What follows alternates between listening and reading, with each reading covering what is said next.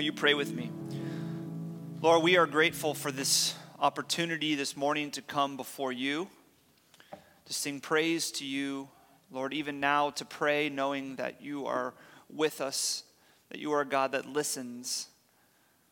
Lord, that you are constantly reminding us of your love and, Lord, also of your truth through your word. And so we ask that as we sit humbly before your word, that you would open our minds to hear your truth and that you would open and expose our hearts to receive it, that you would challenge, that you would convict, and that you would encourage us this morning to live lives worthy of you because this is the good life.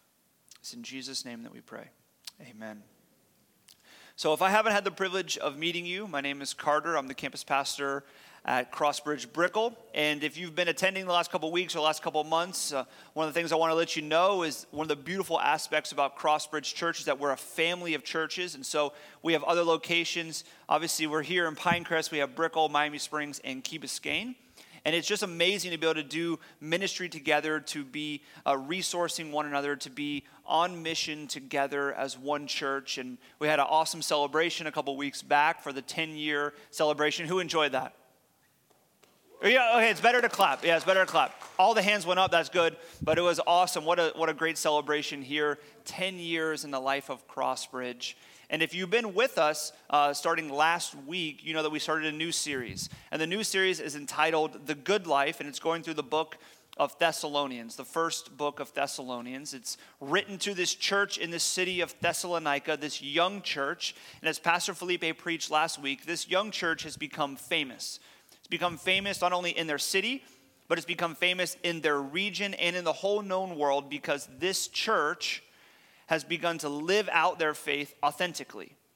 They bring their faith, though they're in a city that is very hostile to the Christian faith, and there's a lot of tension and temptation to completely abandon it or to hide it, to keep it within the four walls of the church. They have brought their faith into their work, into their relationships, into their families, on business trips, and it has made this young church in Thessalonica famous for the way that they have lived out the gospel. And so Paul writes this letter to them with his companions, Silvanus and Timothy, kind of speaking into it as well. They help start the church. And he writes this letter because he can't, he can't attend and come see them face to face. And he wants to encourage them. He wants to tell of the reports that he's hearing from all these different people about their faith and how they're living it out authentically. And he wants to encourage them and charge them to continue to live this way because they're in a difficult environment, in this culture that is very opposite of what they believe in the gospel of Jesus Christ. And so we've entitled the series The Good Life because this is what Paul is charging them to continue to live the good life. And so I was asking myself the question this week what is the good life? And I did a little research online. I started with the most obvious choice, Urban Dictionary, which said this The good life, mentioned by Kanye West, is about living drama and worry free, do your thing, be thankful for what you have, and take full advantage of everything you do while still improving upon your situation.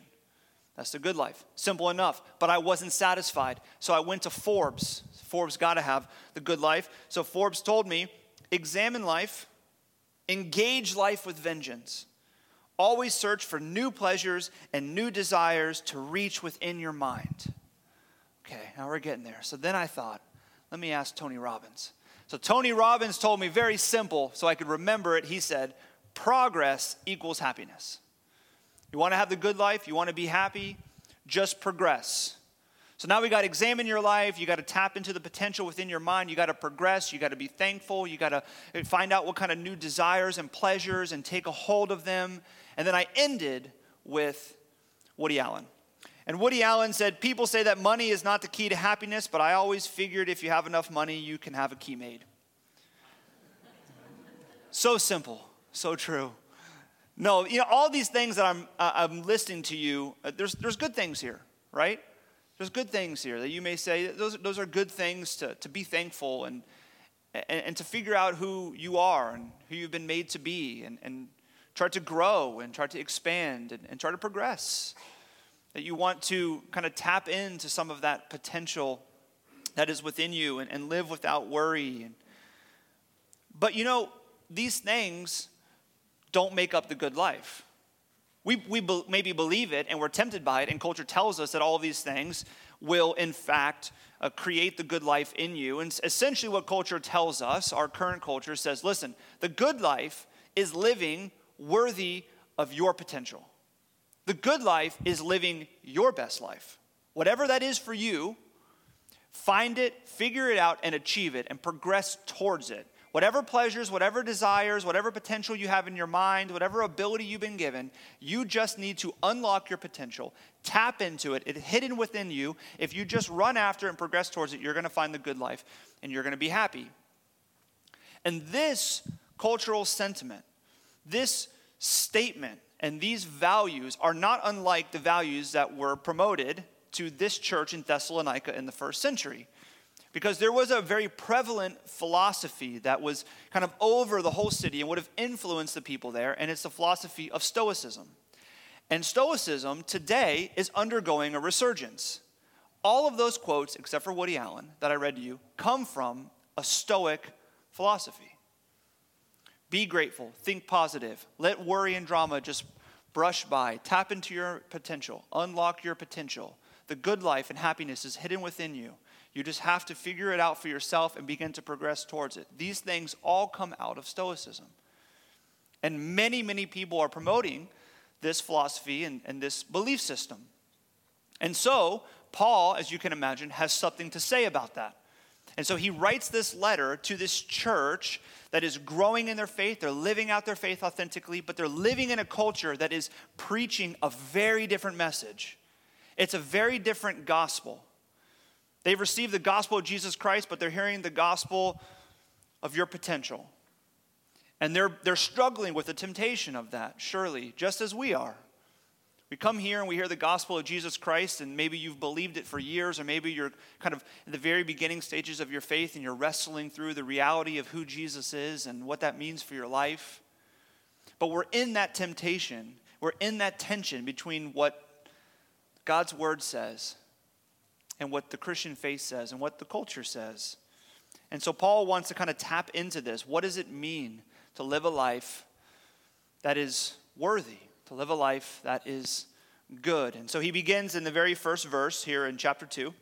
He says, For you know yourselves, brothers and sisters, that our coming to you was not in vain. And so he wants to start and he wants them to remember and to recount what they were like, Paul and his companions, when they came and planted the church, when they met these young Christians, when they shared the gospel with them and helped to launch and to, to set this foundation of the church. And he says, Listen, we did not come to you in vain, meaning it wasn't just like the next stop on our list. It wasn't just uh, another box to check. We actually arrived with a lot of intention, and it was very meaningful. You're important to us. He says, you remember in verse 2 that though we had already suffered and been shamefully treated at Philippi, as you know, we had boldness in our God to declare to you the gospel of God in the midst of much conflict. So, right before Philip and his companions arrive in Thessalonica, they were in Philippi. And what happened in Philippi is that they were, they were falsely accused, they were held without a trial, they were stripped naked, they were beaten with rods that were tied together, and then they were falsely imprisoned. And immediately after this, they go to Thessalonica. And Paul is saying, listen, you can know that we did not come to you in vain. It wasn't just like the next stop on our list, because why in the world would we come to another city that is hostile to the faith when surely we're going to be persecuted again? The same thing very likely will happen. Uh, same thing happened in Philippi could happen here. We would have taken a break. We would have waited. Maybe we would have just skipped Thessalonica because it's dangerous.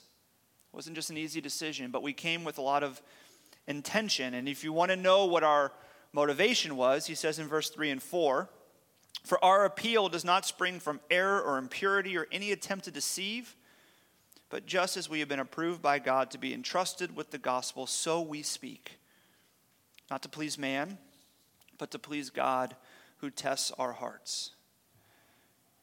Paul says, Listen, here's why we came. We came with intention, it was thought out. We came even though we, what we experienced in Philippi could very possibly be what we experienced in Thessalonica. And yet we arrived because we've been entrusted with the gospel. The gospel of Jesus Christ has changed our lives, it has given us a calling. God has made it clear to us what He wants us to do. It was not optional. God's calling on our lives was to go to city to city, from town to town, and to share the good news of who Jesus is, that people might receive God's grace, be transformed, and churches might be planted that can reach their cities and their region. That is our calling, and that is why we have arrived. We didn't come for anything else any fame, any fortune, any personal glory. We came simply because we've been entrusted with the gospel. And what you're going to see here is that Paul is wanting the church to remember how he spoke and how he acted with them because he wants to differentiate his example and Silvanus and Timothy's example from the example of the philosophers of the city that are preaching a very different message. I want you to see the difference, Paul is saying. We came with intention, even though it was risky, and we've only simply come because the gospel has been entrusted to us and it's changed our lives. This is why we arrived. So he says, Remember in verse 5 and 6, remember that we came, we never came with words of flattery, as you know, nor with pretexts for greed. God is witness. Nor did we seek glory from people, whether from you or from others, though we could have made demands as apostles of Christ. You see, here very clearly he's wanting to differentiate himself from the, ver- the people in the city that would preach wisdom and preach truth and try to tempt these young Christians into kind of living a completely different life than the life that God has called them to live. Because they, uh, philosophers of that day would arrive in the city and they'd, they'd speak with words of flattery, meaning they would be insincere in the way that they spoke, they would use false praise, and they would seek to align people to their way of life and to their message to manipulate them so that they might take power from them. So they're great communicators, very well liked and loved, and you felt like they loved you, but it was insincere. And it was just to take power from the people so that they might become famous. They were motivated simply out of fame and fortune and personal glory. He says, We didn't arrive like that. We were not insincere. We didn't give you false praise. Nor was there a pretext for greed. We didn't arrive because we wanted to get money. This would have been a fear too, because Thessalonica was a very affluent city, and the church certainly had some people that were very wealthy. And what would also happen with these philosophers in their city, Stoic philosophers and others, is that they would treat themselves as the people that had wisdom. They had truth. They've written a bunch of books, so you need to listen to them. And you need to give them your money to help sustain and support their lifestyle, their lavish lifestyle of comfort and of extreme wealth. And so they'd look to align people with false words and flattery, to manipulate them, to take power from them, and take money from them. Because their motivation was fame, fortune, and personal glory. It was all for themselves. And Paul says that was not us. We didn't make demands upon you, we didn't give you false praise, we were not insincere, and we certainly were not in it for the money. But remember, he says in verse 7, that we were gentle among you, like a nursing mother taking care of her own children. The word gentle here is not actually the Greek word. Uh, the correct translation is infant. He says that we were infants among you, and that kind of sounds weird, so you understand why they would you know, translate it gentle instead of infants. But I think Paul's wording here is very intentional. He's saying, We were infants among you. And what he means by that is not simply that we were gentle, but that when we arrived in the city, we didn't throw our weight around. We arrived humbly, almost weak. We didn't put demands upon you, even though we're apostles. We arrived like infants, not throwing our weight around. And we were like a mother who cares for her own children. Now, this would have really hit home because culturally, what would happen oftentimes is that if you had a, a, child, when you gave birth to the child, you would have hired and contracted a wet nurse.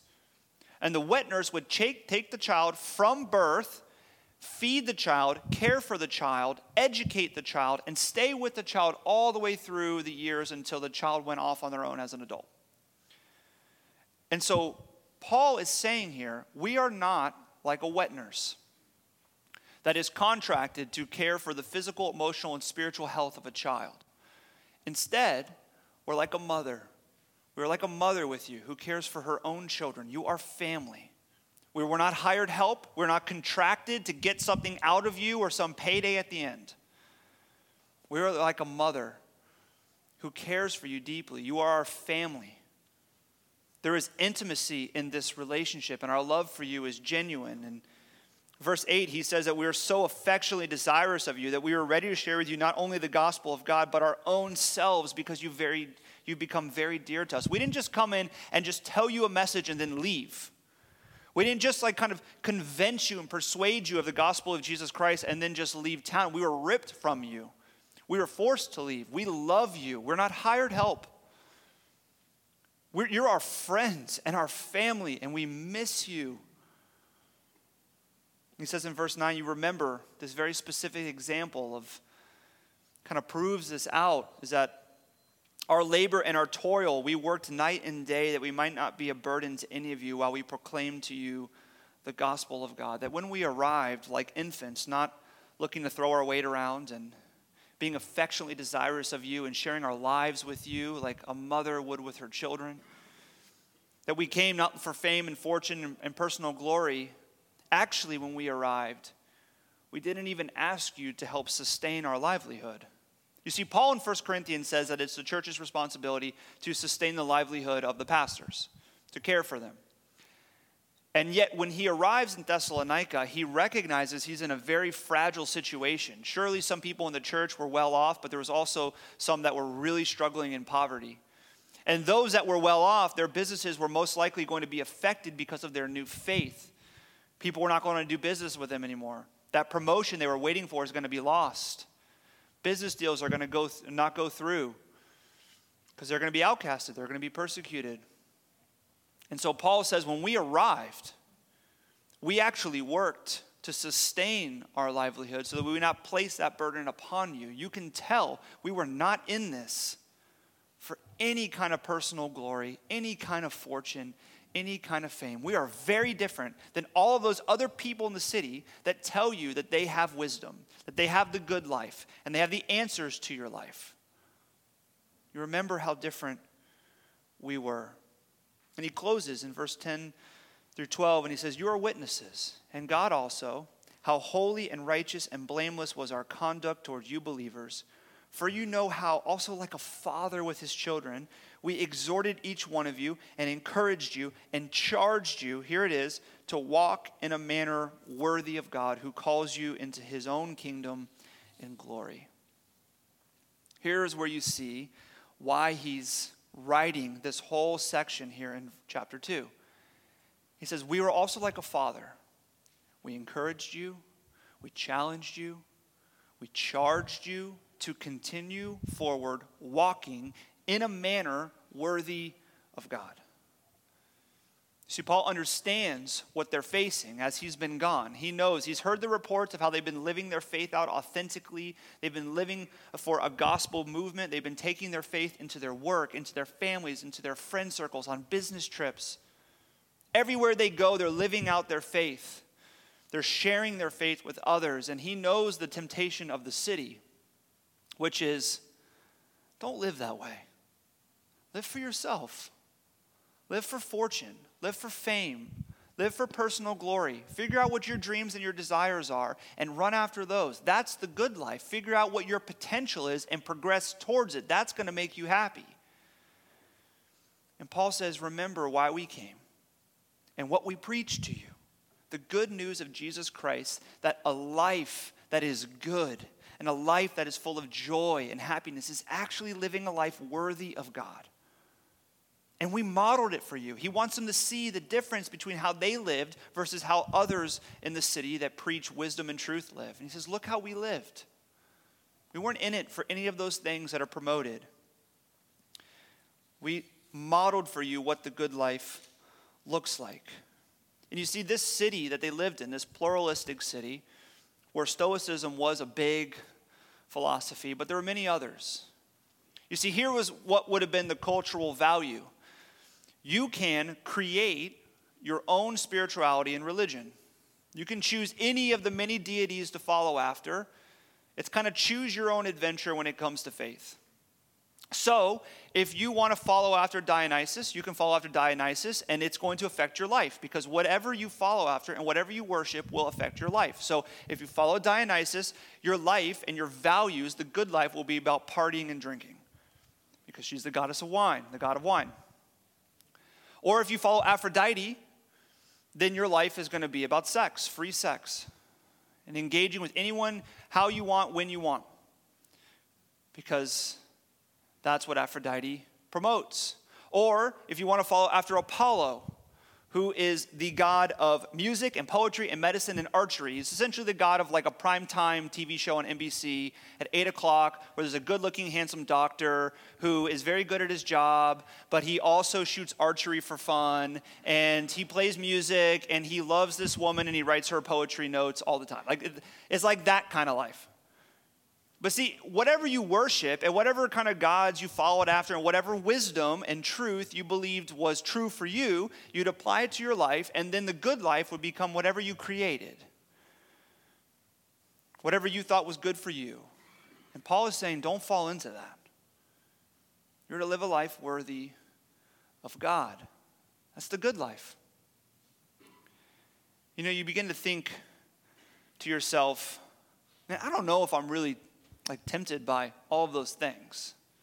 Like they're tempted to live for fame and for fortune and for personal glory. And you may think to yourself, I'm not really like interested in getting famous or I, I don't need a large fortune. Even though it seems like everybody nowadays wants to get famous through social media and YouTube. But you're like, I, am I'm, I'm cool. Like I, I don't, I'm not, I don't think I'm gonna get famous and I don't really look, wanna get famous. I'm cool with my life. I like my neighborhood. cool with spending time with my family, my friends, and just my career kind of going forward as it is. comfortable. But you see that that last part of living for personal glory is really seductive. It's a really strong temptation because when you live for personal glory, it means that you make your dreams and your desires the chief driver of your life. It's what you want what makes you feel good. It's what makes you look good. It's what's comfortable and safe and good as you define it. And that's really tempting. And I think one of the reasons why we're so tempted to live for fame or for fortune or for personal glory and to kind of believe that the good life is just unlocking our potential and progressing towards it or it's just simply falling after the things that we believe are good for ourselves and then believing that if we just kind of check those things off the list our life will get better. The reason that's so tempting is because we've kind of lost or softened a very important doctrine of the christian faith one that i believe that paul understands to his core and he constantly speaks about. And the Thessalonian church as well observed and believed in and was rooted in their hearts as they modeled it in the way that they lived. And it's a doctrine when I tell you, some of you are going to like shift in your seat a little bit because it's uncomfortable. Some of you are going to squint your face because you're going to be like skeptical, like, oh, I don't know about this. Some of you are going to roll your eyes, and some of you are going to nod, like, yes. But oftentimes when we nod, is a very shallow understanding of this doctrine, and it's the doctrine of sin. Who's excited? Yeah? What a great morning talking about the doctrine of sin. We like to smooth it out, we like to make it a little bit more palatable. Don't want to really deal with it because it's not culturally acceptable to talk about the doctrine of sin, which very simply could be said that it's the belief that human beings are fundamentally flawed and broken from birth, and God is unhappy with our fundamental flaws. Fundamentally flawed. You're like, wow, I don't know about that. That, that like feels a little bit off when you hear that. It feels like not the doctrine of sin, but maybe the doctrine of repression. That you need to repress something, that, that you're bad and your desires and your urges are bad, and so you got to repress them. And we don't like that because you need to begin to follow your truth, right? The good life is what you determine. So we don't want to repress anything. Or maybe it sounds like the doctrine of self hate. That you have to look at yourself and view yourself as broken and flawed. And that, that would lend to you kind of hating yourself. And, and we want to hear that, that you're, you're perfectly good as you are. And don't let anyone get in the way of your happiness. Or maybe it sounds like the doctrine of discrimination, because if, if people are fundamentally flawed and broken, then you can discriminate against other people that are too sinful for you or are living in sin. But see, this isn't the doctrine of sin at all. It's not a doctrine of repression. In, instead, it actually it's a doctrine of recognition. It's a doctrine of a doctrine that helps you to recognize what is actually good. It's not a, a doctrine of self-hate, rather it's a doctrine of humility. And it's not a doctrine of discrimination. It's quite the opposite. It's a doctrine of understanding and patience and love because you realize that we're all in the same boat. Like we're all fundamentally flawed and broken. But it's really difficult for us to, to swallow, to believe fully. And I bring this up for two reasons. One is because when you don't really understand and believe in the doctrine of sin in its true form, it can become dangerous in two ways. One, you'll never come to the feet of Jesus and really look for salvation and for healing and for forgiveness. Why? Because you can't be saved from something that you don't think is a big deal. If you don't think that sin is a big deal, and you don't think that you're fundamentally flawed and broken, why would you ever go to Jesus as your Savior to save you from what? Jesus instead will just become someone that can give you some like helpful truths that you can apply to your life to make your life a little bit better instead of Jesus being your savior. And secondly, is that if you don't understand the doctrine of sin, you're never going to live a life worthy of God. Why? Because why would you ever go to God for a good life?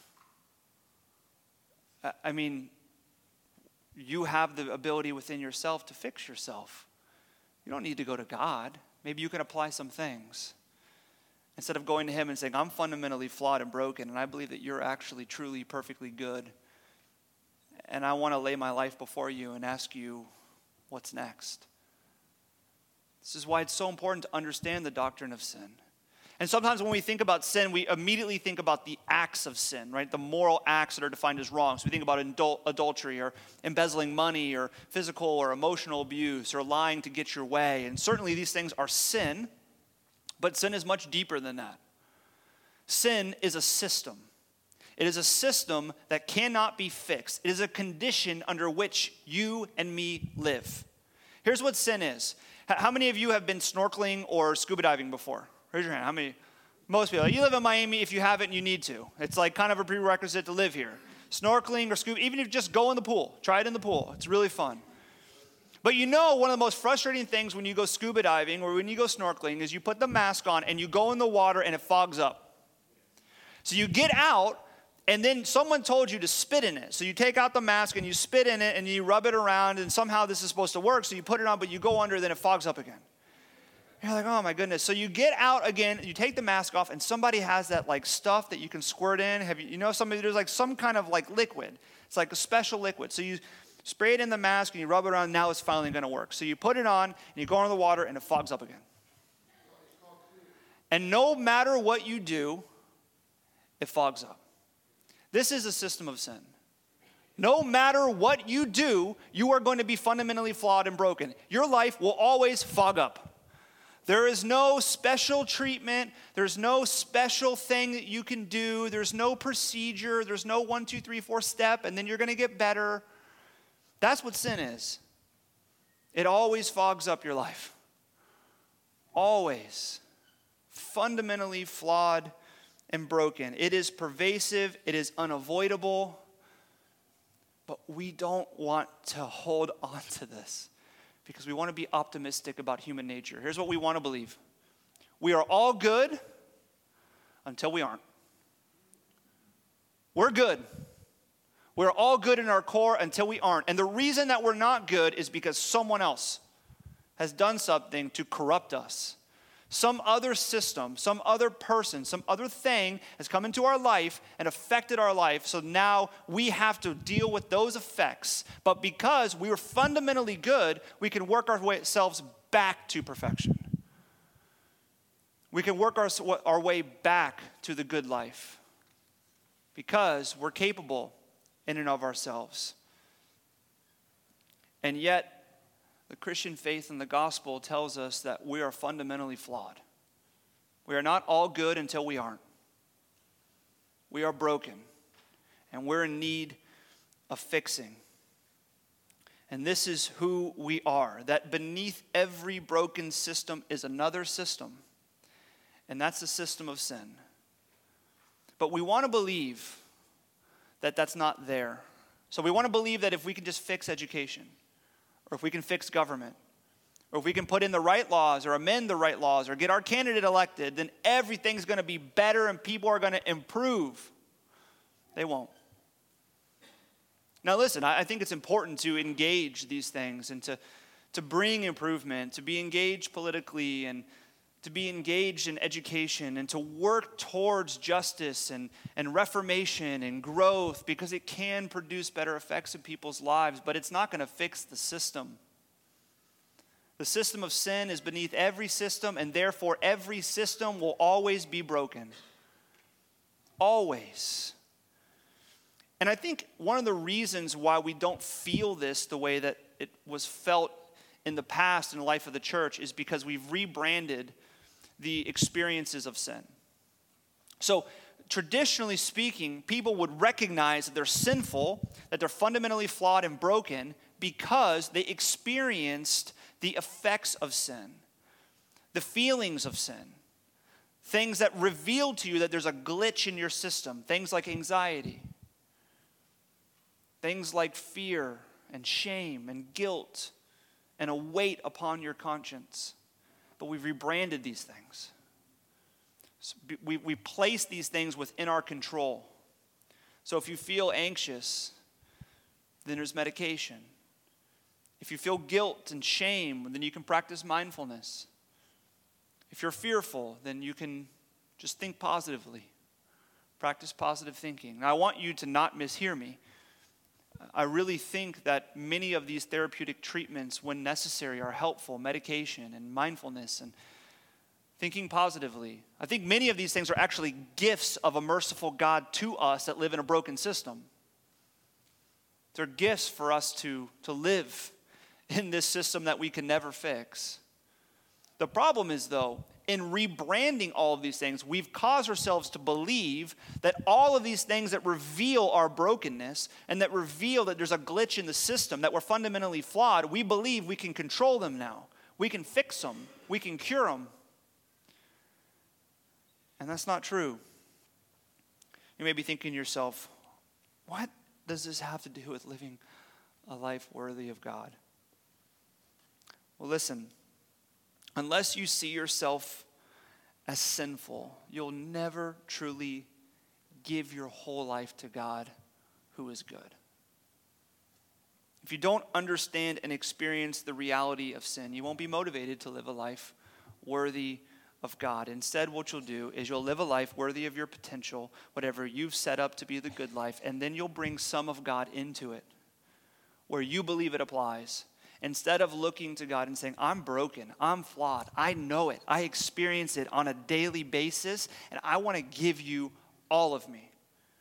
Whatever you define as a life worthy of the calling that you've given me, I want to give you all of me my time, my talent, my treasure, my mind, my job, my family, my friends, my business trips, everything I want to give it to you.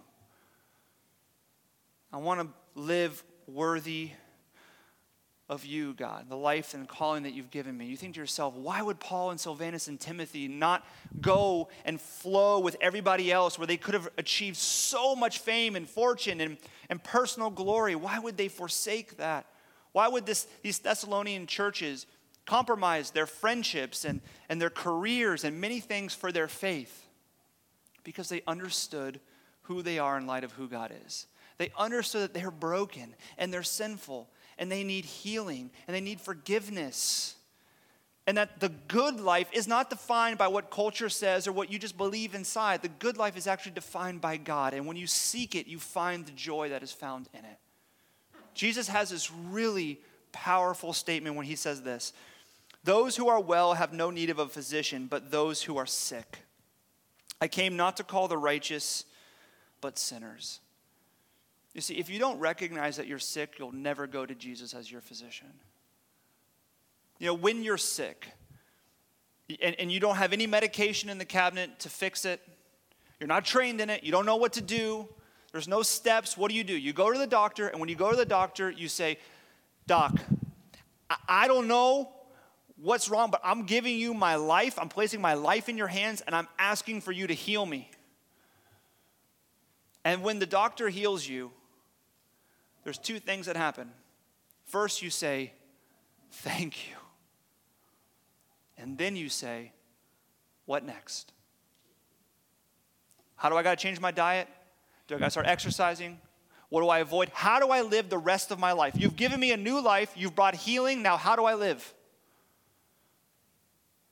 You see, when you recognize that you're fundamentally flawed and you're fundamentally broken and you can't fix yourself, and you experience the reality of your brokenness and sin in your life, and you come to Jesus and you realize that He's given His life for you so that you might be healed, and you come before Him broken, and you're still accepted and you're loved, and God pours His grace out upon you, and you come to know the forgiveness and the mercy of God, the first thing you say is thank you. You know what the second thing you say is? What's next? How do I live? You've given me a new life. What do I avoid? What do you want me to do? What's my calling? This is the good life. Francis Chan has this great quote. He's a pastor and Christian author. He says, Our greatest fear should not be a failure, but of succeeding at things in life that don't really matter.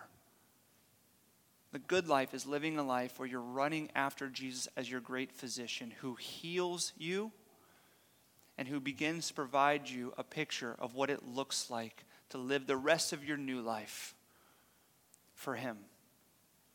Will you pray with me?